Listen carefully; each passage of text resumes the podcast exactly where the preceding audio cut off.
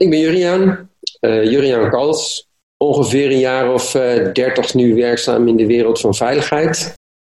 Um, een achtergrond als uh, leraar natuurkunde scheikunde. Brandweeracademie gaan doen in Nederland. Beroepsbrandweerofficier geworden, zoals dat zo mooi heet in Nederland. Um, terechtgekomen op de Maasvlakte bij RISC. Daar uh, brandbestrijdingstrainingen gaan geven. En trainingen crisismanagement. Trainingen omgaan met gevaarlijke stoffen. Dus echt in die, die, die directe incidentbestrijdingskant gezeten. En daar echt uh, ja, hele mooie trainingen gegeven. We hadden een heel mooi centrum op de Maasvlakte. Eigenlijk een soort grote speeltuin voor pyromanen. Waar je alles in brand kon steken wat je maar kon voorstellen. Met gevaarlijke stoffen ook. Alles kon uitproberen wat je maar kon voorstellen. Dus dat was gewoon ontzettend mooi. Daar kon je allerlei teams trainen. En ik heb daar ook trainingen crisismanagement ontwikkeld. Uh, de hele wereld rondgereisd en gezien wat verschillende culturen doen. Op het moment dat je, in een, uh, dat je je wil voorbereiden op crisissituaties. Daar vooral gezien dat aan de Anglo-Saxische kant van de wereld mensen echt alles willen dichtregelen. Die willen alles voorkomen. Die willen alles vangen in regels en procedures. Alles van tevoren bepalen wat iedereen dan moet doen. En ik heb ook wel een andere kant gezien waarbij mensen daar toch wat meer nou ja, naar op zoek waren. Nou, hoe moet het nou eigenlijk? Um, bij RISC blijven werken, daar ook um, uh, op een gegeven moment ben ik voor mezelf begonnen. Uh, toen bij RISC zat, ben ik nog bedrijfskunde gaan doen. Want ik dacht, ja, de manier waarop een organisatie georganiseerd is, heeft vast relatie met wat er gebeurt op de werkvloer. Nou, bij RISC uiteindelijk weggegaan, voor mezelf begonnen. Uh, gestart met trainingen managementvaardigheden en eigenlijk communicatievaardigheden voor mensen met een technische achtergrond. Want ik merkte dat mensen met een technische achtergrond eigenlijk nog nooit aandacht besteed hadden aan hoe gaan we nou om met andere mensen. Wel heel erg veel aandacht besteed hadden aan hoe zit het nou in de techniek. En in de techniek van allerlei dingen konden oplossen, maar omgaan met andere mensen was toch nog wel een dingetje waar ook nog wel een soort aandacht aan besteed mocht worden. Dus ik dacht, nou ja, in, in het kader van hoe werken teams samen en hoe kun je ook tijdens met een team in een incident een goed resultaat bereiken, is het ook best belangrijk hoe je met elkaar omgaat. Dus vandaar ook daar die aandacht aan besteed. En op een gegeven moment liep ik tegen Jaap Peters aan en Harold Jansen. En Jaap Peters is de schrijver van het boek De Intensieve Menshouderij. En van het boek eh, Bij welke reorganisatie werk jij? En van het Rijnland boekje. En toen liep ik eigenlijk tegen dat Rijnlands organiseren aan. En in het begin dacht ik als techneut, ja, dat is niet technisch en dat is niet eentjes, nulletjes. Uh, dat is veel te soft. Hè? Soft skills, zoals ze dat zo mooi noemen. Uh, dat gaat over gevoel, dat gaat over verbindingen en zo. En dat is allemaal niet meetbaar, niet maakbaar. Dus dat nou ja, past niet in mijn wereld. Maar op een gegeven moment kwam ik erachter dat achter dat Rijnlands organiseren zit eigenlijk een aantal overtuigingen. Onder andere de chaos- en complexiteitstheorie. En die zegt, de toekomst is niet voorspelbaar. En de tijd staat niet stil. En toen dacht ik, nou begrijp ik het, dat dat Rijnlands organiseren eigenlijk de manier is zoals we met elkaar om zouden moeten gaan. En dat Anglo-Saxisch organiseren, zoals we altijd bedacht hebben. Waarbij we denken dat de wereld maakbaar, meetbaar, controleerbaar, beheersbaar is. Zo zit de werkelijkheid niet in elkaar. En toen ben ik me gaan verdiepen in wat is dat dan, het Rijnlands organiseren. Ben ik mee gaan lopen in allerlei organisatieontwikkeltrajecten in bedrijven. Heb ik gekeken wat de basisbesturingsfilosofie die je kiest in een organisatie voor effect heeft op de mensen op de werkvloer. En toen zag ik daar eigenlijk een hele duidelijke relatie. De manier zoals jij je organisatie voorbereidt, de basisbesturingsfilosofie die je kiest, die heeft een bepaald gedrag tot gevolg op de werkvloer. En dat is wel of niet veilig. Dus vanaf dat moment ben ik ook heel anders naar veiligheid gaan kijken. Terwijl we bij RISC, toen ik daar werkte, mensen echt uit hun bedrijf haalden dan gaven we ze een training veilig werken. En we stopten ze weer terug in een organisatie en we gingen er dan vanuit dat het dan opgelost was. En dat nu geloof ik daar, Nee, precies. Nu geloof ik daar niks meer in, want je stopt hem terug in dezelfde omstandigheid als dat er daarvoor was. Je hebt niks aan de organisatie veranderd, hooguit aan het individu. Maar dat gaat geen resultaat opleveren. Dus vanaf dat moment ben ik heel anders naar veiligheid gaan kijken. En dat ligt ook wel um, zeer sterk in lijn met wat uh, Inge Mink in, um, denk de tweede of de derde podcast um, ook zegt. zij was een, een, psychologe en ze zei ook van ja, het, het, is enkel maar alleen wanneer mensen hun context waarin ze in leven en, en uh, werken heel abrupt en sterk veranderen, dat gedrag dat het gedrag dat ze willen tonen ook kan getoond worden. Um, zij gaf aan dat het succesverhaal degene waren die ook heel sterk hun, hun context waar ze in werkten en, en leefden veranderde. Want als je gewoon met de goede ideeën vanuit de therapie naar huis gaat, dat je toch ja, gewoon op, op het dagdagelijkse botst. En dat je dan terug heel snel in die normale, ja, die, die default option blijft gaan. Ja, je vervalt heel snel weer terug in het oude gedrag. Dat is een beetje als je een. Dat is dus ook een grote organisatie. In een organisatie heerst een bepaalde cultuur. En als je daar iets aan wil veranderen aan die cultuur, zul je dat met z'n allen eerst moeten bedenken. Ja, we gaan er iets aan veranderen. En het idee dat je een cultuur van een op de andere dag kan veranderen, ja, dat, daar ben ik wel achter, dat gaat niet meer. Wat je wel zou kunnen doen, is met elkaar afspreken dat je die cultuur gaat ontwikkelen. En dan, dan spreek je een richting af waarin je jezelf wil gaan ontwikkelen als organisatie. En dan kun je daar met z'n allen aan werken. Maar dan ben je wel een paar jaar verder. Dat vraagt dus ook veel, dat vraagt een hele andere inzet dan we op dit moment doen. Want op dit moment geloven we nog steeds dat het wonderpilletje bestaat. Kijk maar naar alle cursussen die nu allemaal heel erg in zijn. Scrum en Agile, Balance Scorecard, Deep Democracy. Oh, dat gaan we doen en dan is meteen alles opgelost. Dan zijn we van al onze problemen af. Dan sturen we de hele organisatie naar zo'n cursus. Dan zijn we allemaal Prins 2 of allemaal Agile, Black Belt of Black Belt Scrum trainer geworden. En vervolgens is het nog steeds precies hetzelfde na afloop van die training. En dan zijn we weer twee jaar verder. En dan zie je ook dat al die trainingsinstituten, die hebben dan weer zo'n nieuwe training ontwikkeld. Hè? Deep Democracy is nou helemaal in. En daar zitten goede principes achter. Hè? Ik zeg niet dat het slechte trainingen zijn. Ik zeg alleen dat het wondermiddeltje om daarmee al je problemen op te lossen niet bestaat. Het is nu echt, het lijkt wel alsof in heel veel organisaties met symptoombestrijding bezig zijn. We zijn pleisters aan het plakken. En ik merk ook steeds meer in organisaties waar we lopen, als ik directeuren of hoofd HSE, als ik die één op één spreek, zeggen ze tegen me, ja, ik weet wel dat het niet werkt, ik weet wel dat we eigenlijk iets anders moeten doen, maar ik weet niet zo goed wat. Dat is, een, dat is heel herkenbaar, hè? Of, of, of we de moed niet hebben om dat tegen elkaar te durven zeggen, we weten het gewoon even niet. Ja, dat, is, dat is heel herkenbaar, hè? want eh, je, hoort ook vaak bedrijven die heel veel geld steken in bepaalde trainingsmethodieken in-house. En wanneer dan na het traject blijkt dat het niet werkt, ja, dan krijg je gewoon van die uitspraak, ja, maar ik zie toch dat het werkt. Terwijl dat dan de cijfers en hetgeen waar men zich op, op gaat baseren, het, het dashboard management, helemaal tegenovergesteld zegt van ja, het werkt niet. En, en de vloer zegt ook dat het niet werkt. Kijken we te weinig naar de wortels van, van de, de wortels van de problemen? En, en is het niet te makkelijk om te kijken van oké, als we dit op een jaar tijd kunnen veranderen, dat is succes. En dat wil zeggen, succes betekent ook vooruitgang in, in het bedrijf voor de persoon. Ja, ik, ik denk dat we te veel kijken naar. Uh, we proberen het ook te veel in cijfers te vangen. Het gaat een beetje alsof we het kunnen meten, veiligheid. Alsof we dat dan in een dashboard inderdaad kunnen meten, hoe veilig we dan geweest zijn. Nou, dan denk ik altijd, kun je alles meten? Vraag ik dan ook wel eens aan iedereen die dat dan doet en die me weer zo'n mooi dashboard laat zien. Ja, ja, nee, je kan alles meten. Dan vraag ik aan die persoon, hoe gaat het met jouw relatie? Geef je me dan een cijfer? Ja, dan kijken ze me een beetje appelig aan, want dan, ja, mm, mm, mm. ik zeg, nou oké, okay, zal ik het iets makkelijker maken? Hoe gaat het met je kinderen dan? Geef je me dan een cijfer? Nee, nee, nee, nee, nee. Ik zeg, oké, dan, gaan we, dan spreken we één ding af. Dat als het echt ergens over gaat, dan kunnen we er geen cijfer aan geven. En veiligheid blijven we gewoon meten. Ja, dan wordt het heel stil. Ja, absoluut. En jullie kijken naar het Rijnland-model. Hoe werkt dat dan zo verschillend? Ik neem aan dat jullie niet met dashboards werken. Ik zal je eerst even vertellen iets over Anglo-Saxisch Rijnlands. Het Anglo-Saxisch model gaat uit van Command, Control, Communication, Intelligence. Gaat uit, uit van meetbaar, maakbaar, controleerbaar, beheersbaar, voorspelbaar. Wie de basis mag het zeggen. Er wordt vooral gecommuniceerd naar mensen in plaats van met mensen. En je moet alles controleren. Vertrouwen is leuk, maar controle is beter. Nou, dat is ongeveer het Anglo-Saxisch model. Daartegenover heb je het Rijnlands model. Dat gaat over verbinding, vertrouwen, vakmanschap en inspiratie. Dat is niet maakbaar, ook niet meetbaar, maar wel weetbaar. En dat is een fundamenteel verschil. In een Rijnlandse organisatie moet je weten wat je doet. En als jij nu iets aan het doen bent, moet je mij kunnen uitleggen waarom je dat doet. Je moet niet zeggen, ik volg de procedure.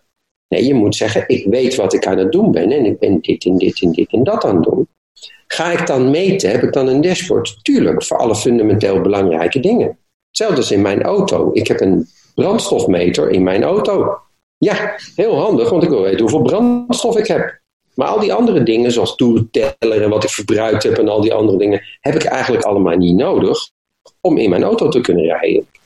Dat is een beetje hetzelfde over veiligheid. De dingen die ertoe doen, die ga je meten om het te weten te komen. En in een anglo-saxische werkelijkheid ga je meten omdat je wil meten. Omdat je ervan uitgaat dat alles in cijfers weer te geven is. En in een Rijnlandse wereld, dan gebruik je het om meer te weten te komen. Dat is echt een andere benadering. Ja, absoluut. Nu, ik weet van een, een Nederlands bedrijf die het geprobeerd hebben, het Rijnlandsmodel. En daar was een collega van mij die, die daar mee, mee in dat team zat. En zij zei, ja, bij ons werkte het compleet niet. Um, en dat was, een, om, om toch een, wat context te geven, een internationaal bedrijf met heel veel procedures en regels. Gaat men het Rijnlandsmodel ook niet soms ervaren als de nieuwe wonderpil op die manier? Zeker, zeker. Ja, zeker. Kijk, het, het, het grote verschil is dat je Rijnlands organiseren kan je niet implementeren. Rijnlands organiseren is een keuze die je maakt in een organisatie, dat dat de bestuur, basisbesturingsfilosofie wordt. En daarbij leg je dus veel meer verantwoording bij de mensen zelf. Maar dan moet je dat ook willen, dan moet je dat kunnen. En dat is niet van de ene op de andere dag is dat georganiseerd. Als ik tegen jou zeg, als ik, als ik jou nou twintig jaar lang, hè, zoals in, in, in Nederland zijn mensen vaak dichtgetimmerd met regels en procedures. Als ik dat twintig jaar met jou doe, ik ga jou regels en procedures geven en de afdeling HR gaat jou daar elke keer mee voorzien en de afdeling HSE gaat alle procedures aan jou, jou vertellen, gaat jou training geven hoe jij moet werken, gaat vooral niet jouw denken aanzetten, want dat is niet relevant. Hè? Dat heeft de afdeling Denken voor gedaan. Dat is dan de hoofdondersteunende diensten. Die denken voor jou. Die gaan voor jou bepalen wat je gaat doen. Als ik jou dan op vrijdagmiddag vertel, vanaf maandagochtend ben je weer zelfsturend of zelforganiserend.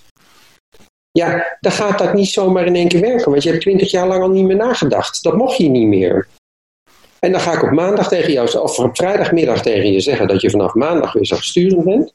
Dan ga ik op maandag met mijn armen over elkaar naar jou zitten kijken. En dan zeg ja, zie je wel, hij stond nog niet aan toe, hij kan het niet. En op dinsdag zeggen we, ja, zie je wel, het is mislukt.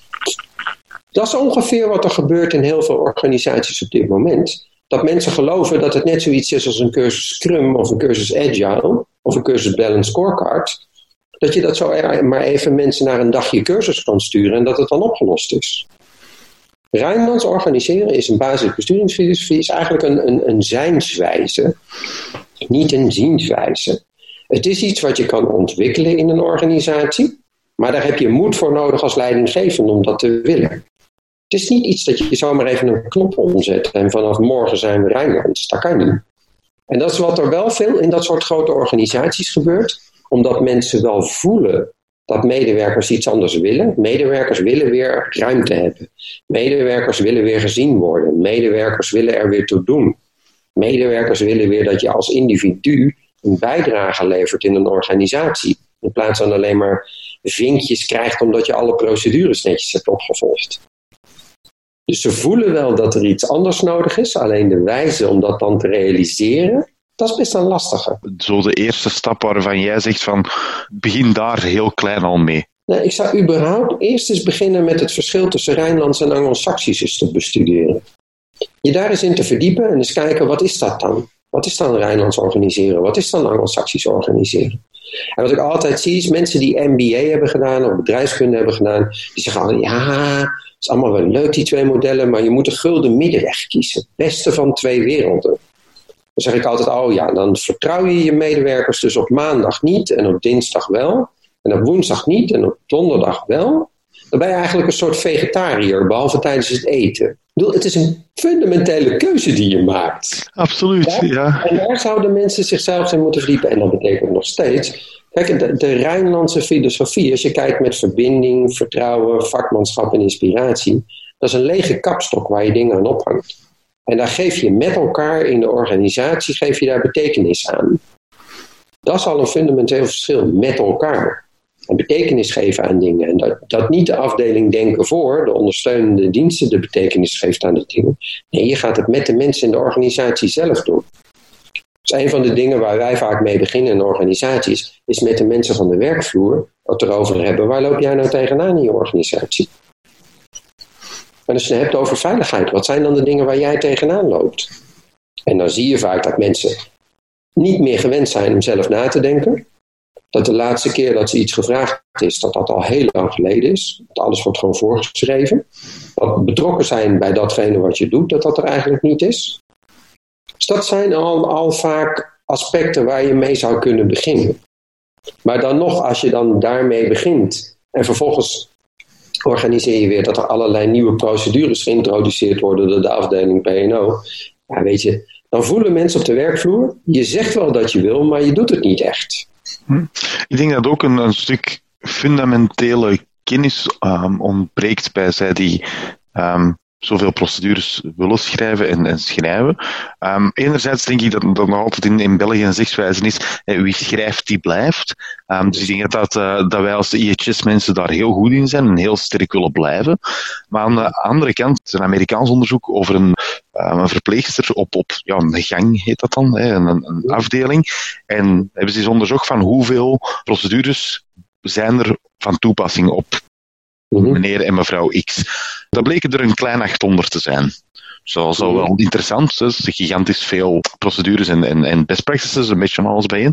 En hebben ze eens aan, aan een aantal verpleegkundigen daar gevraagd van, schrijf nu eens op welke procedures je kent, inhoudelijk. En dat bleken er vier te zijn. Maar met die vier konden ze eigenlijk heel hun job doen. Al die 700 96 anderen, daar, ja, goh, daar hebben we wel eens van gehoord. En, en ja, goh, we moeten dat kennen, maar eigenlijk is dat iets dat we niet gebruiken. Zit daar ook niet het fundamenteel probleem in dat we denken dat mensen, als we het opschrijven en in regeltjes en procedures duwen, dat ze het wel zullen gaan hanteren wanneer dat wij denken dat, dat, dat het nodig is, terwijl dat eigenlijk de persoon die aan het werken is, gewoon zijn job wilt gedaan krijgen en tijdens het werken niet meer die, die stap terug zal nemen om, om nog eens iets op te gaan zoeken. Ja, ja dat denk ik ook. Weet je, ik, ik, ik denk dat die, die, die verpleegster die jij noemde in dat ziekenhuis, die die vier regels hanteert, dat is een vakvrouw. En vakmensen die hanteren een aantal principes. Ja. En het principe wat zij hanteert is, zij wil mensen beter maken. En dat wil ze op de best mogelijke wijze doen. En dat wil ze kunnen uitleggen. Dat gaat weer over dat weten wat ik zei. Zij wil weten wat zij aan het doen is. En in een anglo-saxische logica ga jij als hoofd HSC, als hoofd kwaliteit, ga jij bedenken wat zij zou moeten doen. En dan ga jij daarover nadenken, hoe moet zij dat dan doen als zij een spuit geeft of een injectie geeft? Nou, dat moet zij op deze wijze doen. Dan moet zij recht voor de patiënt gaan staan en met haar linkerhand de arm van de patiënt pakken en dan met de rechterhand het doekje met alcohol en dat schoonmaken, nou, enzovoort, enzovoort. Dan ga je dat helemaal opschrijven. Dan ga je haar een training geven en dan moet zij dat doen op de manier zoals jij dat bedacht hebt. Daar hebben we dan een procedure voor gemaakt. En dan gaat het een keertje mis. En dan prikt iemand een keertje mis. Paniek, directie in paniek. Moet een nieuwe procedure komen, want dit mag nooit meer gebeuren. En dan komt er weer een nieuwe procedure. En dan moeten alle mensen in het ziekenhuis moeten weer getraind worden om die procedure te volgen. Nou, en langzamerhand stapelt dat op en stapelt dat op en stapelt dat op. En dan geloof je dus dat het maakbaar is. Want dan geloof je dat als je een nieuwe procedure maakt, dat je daarmee je probleem hebt opgelost en dat het nooit meer voorkomt. Dat is dus ook weer in die anglo-saxische werkelijkheid. Als je denkt dat de toekomst maakbaar is, dat, dat je kan voorspellen wat er gaat gebeuren, dan is dat een hele logische manier van denken en werken. Ik snap die manier. Want als je namelijk denkt dat iedereen alle regels volgt, dan komt het goed. In België heb je vast ook een wegenverkeerswet. Ja.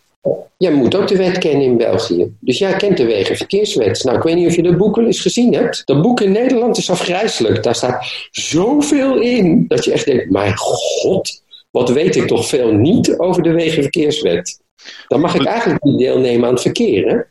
Nee, en ook het punt dat je um, regels hebt die elkaar gaan tegenspreken of gewoon niet van toepassing zijn. Een van mijn favoriete voorbeelden, wanneer men begint, ja, men moet de regels volgen en de regels kennen, is altijd van oké, je mag niet door het rood rijden. Ik denk dat we dat allemaal collectief een slecht idee vinden. Ja. Juist? Niet door het rood rijden, dat is een basisregel. Goed, maar ik sta ja voor het rood en achter mij staat er zo een groot rode wagen, zo met een grote toet erop en wieuw, wieuw, wieuw, wieuw. Ja, precies. Ik, zal ik dan wachten totdat het groen is om uit de weg te gaan? Of, of gaan, we, um, gaan we dan toch de regel breken? En ik denk dat men in de luchtvaart um, daar, daar veel uh, beter mee omgaat. In die zin dat um, mijn instructeur zegt altijd, er zijn twee manieren om dood te gaan als je met mij vliegt. Mhm. Je volgt de regels niet, Mhm. of je volgt ze letterlijk. Hij is van, van, en van mening, en ik, ik ben, daar, ik ben er absoluut mee eens, je moet regels bedachtzaam volgen. Je moet weten waar de regel voor staat, hetgeen dat jij ook zegt, en je moet weten wanneer hem toe te passen. En gebruik de, de, de checklists en, en regels wanneer je ze kan gebruiken en wanneer het ook nodig is. Maar op een bepaald moment, tijdens een landing, ga je volledig over naar vakmanschap. Want er zijn geen regeltjes voor, er zijn een aantal checklists voor. En een aantal zaken die je doet voor je begint met de landing. Maar die een crosswind van 30 knopen staan nergens niet opgeschreven hoeveel graden je dan het vliegtuig moet draaien hoor. Eens.